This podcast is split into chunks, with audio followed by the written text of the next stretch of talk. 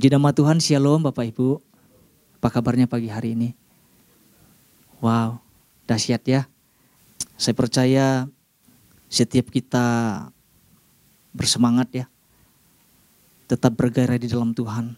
Kita mau tangkap bersama-sama apa yang menjadi pesan Tuhan di dalam kehidupan setiap kita khususnya pesan Tuhan dalam minggu ini Bapak Ibu.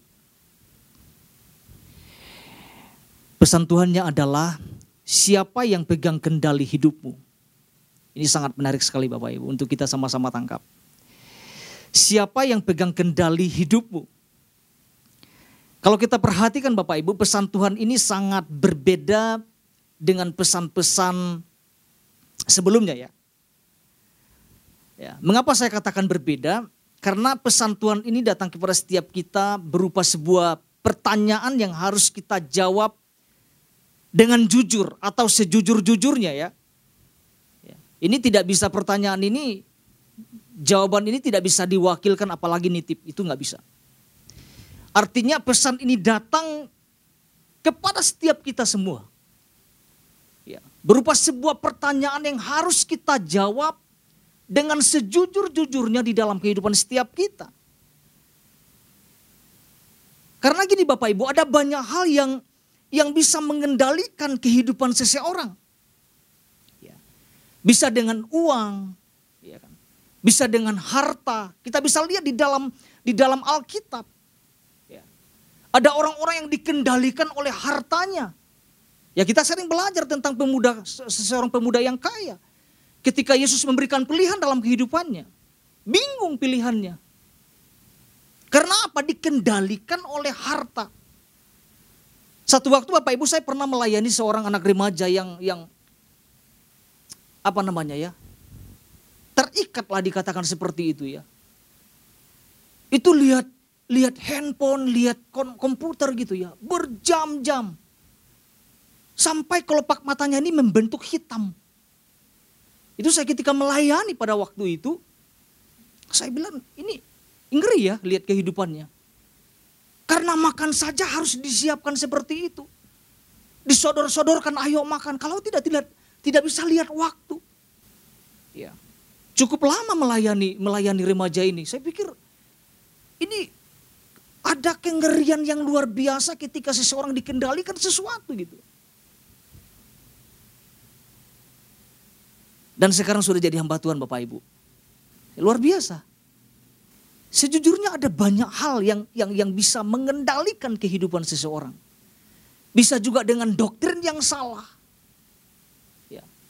Ketika ada pengajaran-pengajaran yang salah diterima, apa yang terjadi? Akan dikendalikan kehidupannya. Ya. Membunuh jadi sesuatu yang tidak salah. Ya kan kita bisa lihat keadaan-keadaan dunia sekarang. Ada banyak hal yang bisa mengendalikan kehidupan seseorang.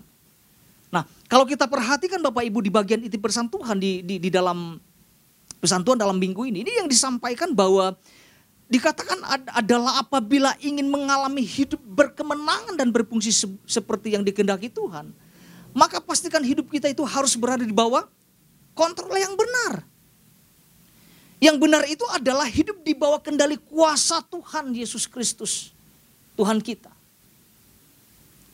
Ya, tugas kita adalah mempersilahkan Yesus untuk berkarya di dalam kehidupan setiap kita masing-masing. Selama kita tidak mengizinkan Kristus berkarya di dalam kehidupan setiap kita, maka ada hal-hal yang lain di luar itu yang bisa mengendalikan kehidupan setiap setiap orang-orang percaya. Artinya lewat pesan Tuhan ini kita diingatkan untuk cek kembali siapa yang dan apa yang mengendalikan kehidupan setiap kita. Ini menjadi perenungan untuk kita semuanya Bapak Ibu. Untuk kita mengecek kembali siapa yang pegang kendali kehidupan setiap kita. Amin ya Bapak Ibu ya. Kita akan lihat firman Tuhan Bapak Ibu menjadi dasarnya. Injil Markus pasal 5 ayat 1 sampai 3.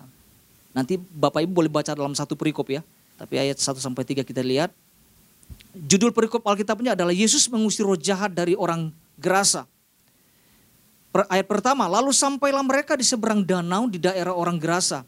Baru saja Yesus turun dari perahu, datanglah seorang yang kerasukan roh jahat dari pekuburan menemui dia. Ayat tiga, Orang itu diam di sana dan tidak ada seorang pun lagi yang sanggup mengikatnya sekalipun apa? Dengan rantai. Pak Ishak sudah jabarkan ini tentang latar belakang perikop ini. Ya nanti Bapak Ibu beli saksikan di YouTube ya secara lengkap ya supaya kita banyak hal yang kita mau tangkap di sana. Apa Yesus lakukan Bapak Ibu? Apa Yesus lakukan dan, dan murid-muridnya ketika mereka tiba di daerah orang Gerasa? Kalau kita perhatikan di ayat 2 sampai 3, baru saja Yesus turun dari perahu.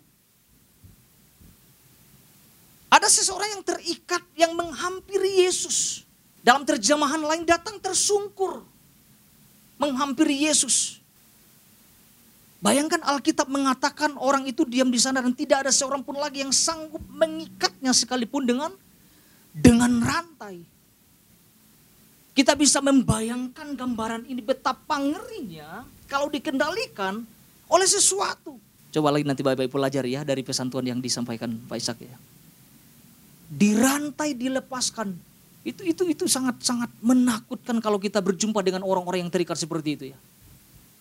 Ada dua hal yang disampaikan Pak Ishak ya. Ini saya ulas balik supaya kita bisa nyambung dengan dengan dengan pesannya Bapak Ibu. Yang pertama itu hidup yang memiliki persekutuan yang baik dengan Tuhan. Ini yang harus kita bangun di dalam kehidupan setiap kita Bapak Ibu. Yang kedua, hidup yang memiliki visi Tuhan dan mempercayai janji-janjinya. Saya percaya setiap kita rindu ya mengalami setiap janji-janji Tuhan di dalam kehidupan setiap kita. Amin ya Bapak Ibu ya. Nah pagi hari ini saya tidak mau panjang lebar Bapak. Kita akan belajar satu hal saja. Apa yang harus kita lakukan agar kehidupan kita senantiasa berada dalam kontrolnya Tuhan ya. Ini yang saya mau sampaikan. Hidup kita itu harus berpusat pada Yesus. Hidup kita itu harus berpusat pada Yesus. Bukan kepada yang lain. Pertanyaannya gini Bapak Ibu, mengapa hidup kita itu harus berpusat pada Yesus?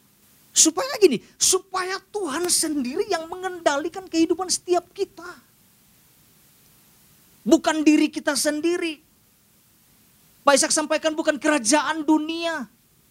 Ataupun kerajaan yang gelap, kegelapan. Ini jangan sampai di, membiarkan hidup kita dikuasai yang lain Bapak Ibu. Harus hidup kita itu harus berpusat kepada Kristus. Kita bisa lihat dalam perikop ini. Ketika bukan Tuhan yang menjadi pusat pengendali kehidupan seseorang, maka ada hal-hal yang lain yang akan mencoba mengendalikan kehidupannya atau kehidupan seseorang. Roh jahat ini menguasai kehidupan seseorang di gerasa Bapak Ibu. Apa yang Alkitab katakan di ayat yang keempat. Dikatakan gini, karena sudah sering dibelenggu dan dan dirantai, tetapi rantainya diputuskannya dan belenggunya dimusnahkannya sehingga tidak ada seorang pun yang cukup kuat untuk apa? Menjinakkannya. Tetapi berbeda, sangat berbeda ketika Yesus datang di wilayah tersebut. Apa yang Yesus lakukan? Melepaskan orang yang terikat melepaskan orang yang kerasukan roh jahat. Ada kuasa yang sangat luar biasa. Kuasa itu ada di dalam diri kita Bapak Ibu. Tuhan sudah kasih di dalam kehidupan setiap kita. Ada kuasa yang sama yang Tuhan berikan. Ada tugas-tugas yang harus kita lakukan nantinya ya.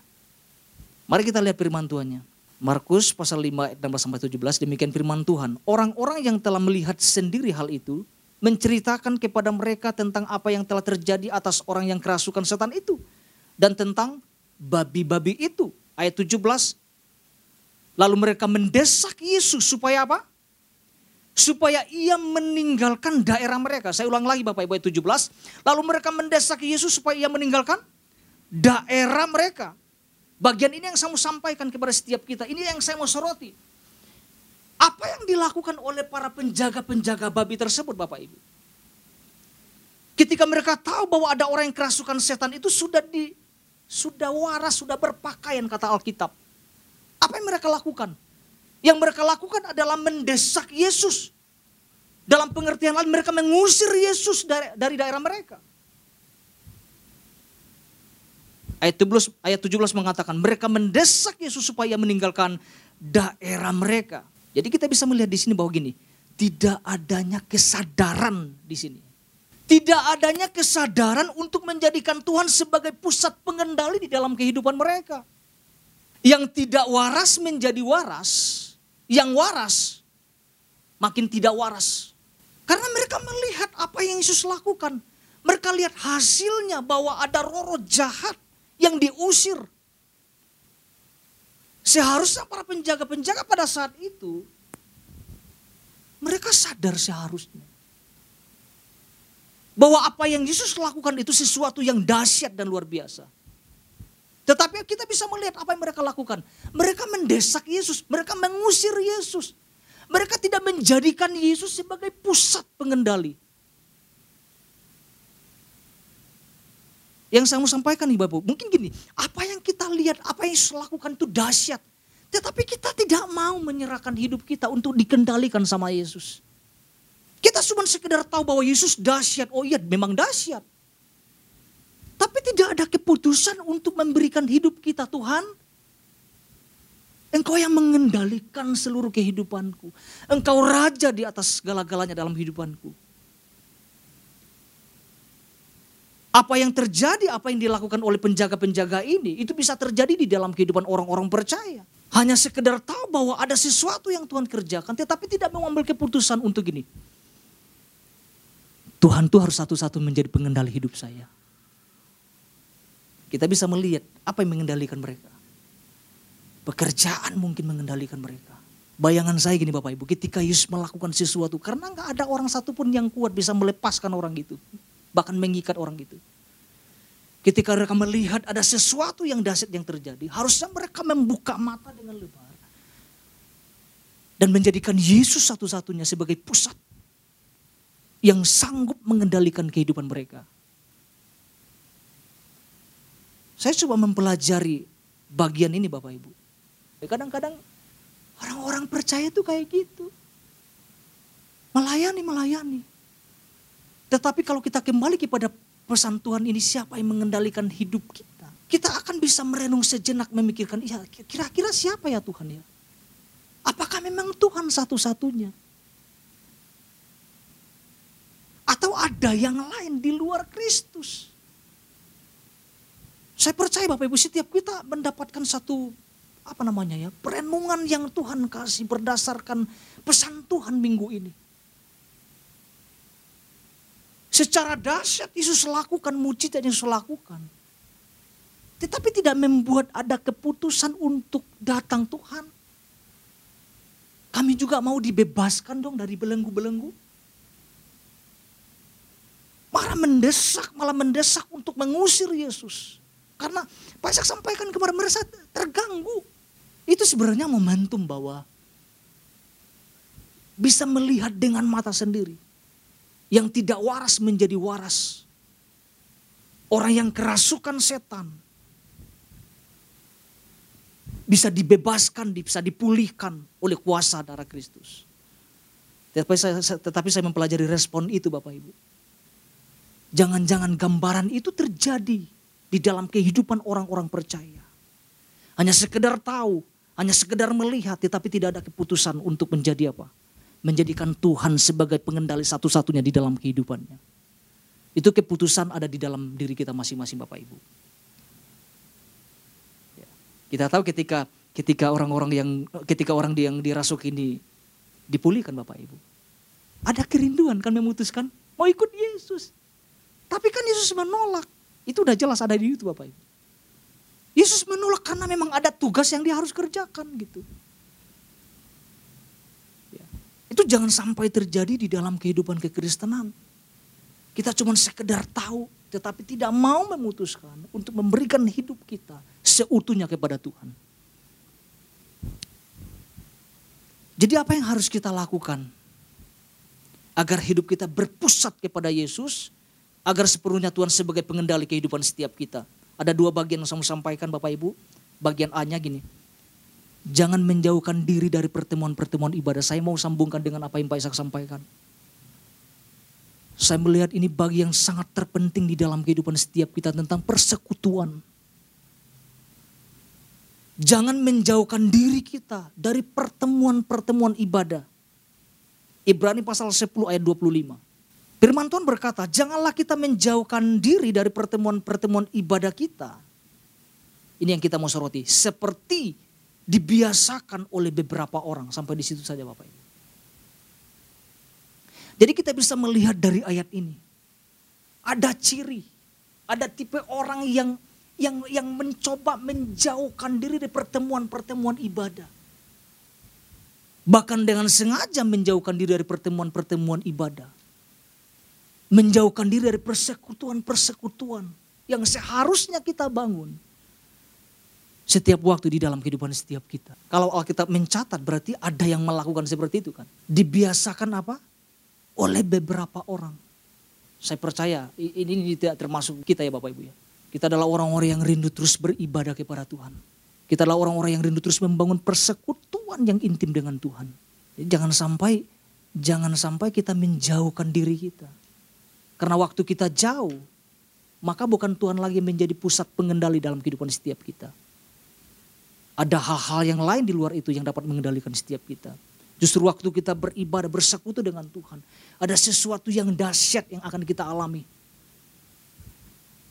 Bagian B, bagian terakhir Bapak Ibu. Hindari nilai-nilai atau ajaran-ajaran yang yang tidak bersumber dari Alkitab. Kenapa kita harus menghindarinya Bapak Ibu? Karena mempengaruhi kehidupan seseorang. Akan mempengaruhi kehidupan orang-orang percaya. Termasuk cara berpikirnya loh Bapak Ibu. Jadi orang ngomong kebenaran apa nggak mudeng gitu. Sesuatu yang sederhana disampaikan enggak juga nangkap.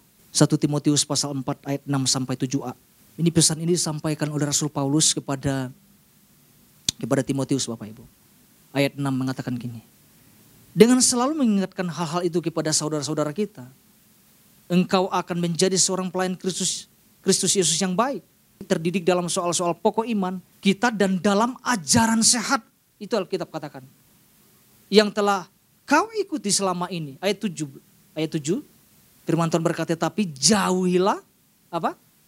Tahayul dan dongeng nenek-nenek tua Bapak Ibu. Jadi alasannya jelas. Alasannya karena memang tidak berguna ajaran-ajaran yang tidak bersumber dari Kristus.